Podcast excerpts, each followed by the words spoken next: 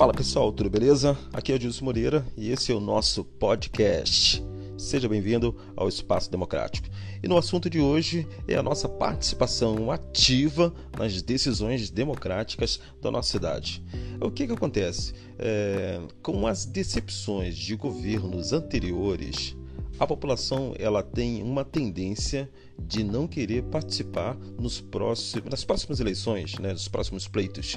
É, e na verdade teria que ser ao contrário. Cada vez que a gente coloca aqui, a população coloca na cabeça que não quer votar, que não vai votar, né, é, ela está colaborando para poder manter lá dentro aquelas mesmas pessoas que ficaram lá durante quatro anos e não conseguiram dar o resultado satisfatório que a população é, esperava dessas pessoas. É, a nossa cidade, na verdade, já tem uma grande abstenção no que diz respeito à participação nas urnas.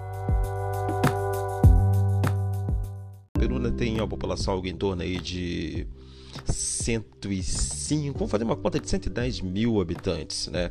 É, no último, nas últimas eleições foram 55 mil votos válidos. Então a gente vê por aí que 55 mil pessoas decidiram é, pela vida das outras 55 mil pessoas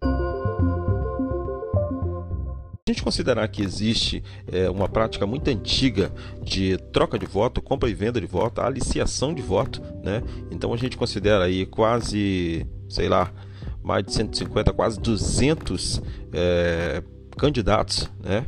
Nem todos têm aí a, a ética, a moral para se fazer uma, uma uma campanha de forma honesta, né?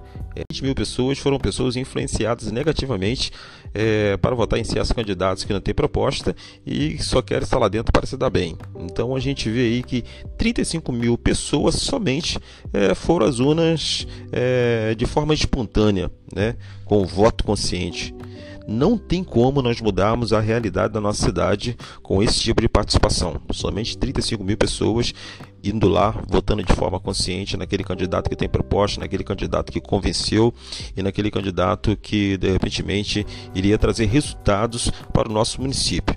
Então, a ideia é de nós hoje, com a gama de informação que nós temos hoje, com o smartphone na mão, com a internet na mão, nós conseguimos avaliar, nós conseguimos pesquisar o perfil dos nossos candidatos. Né?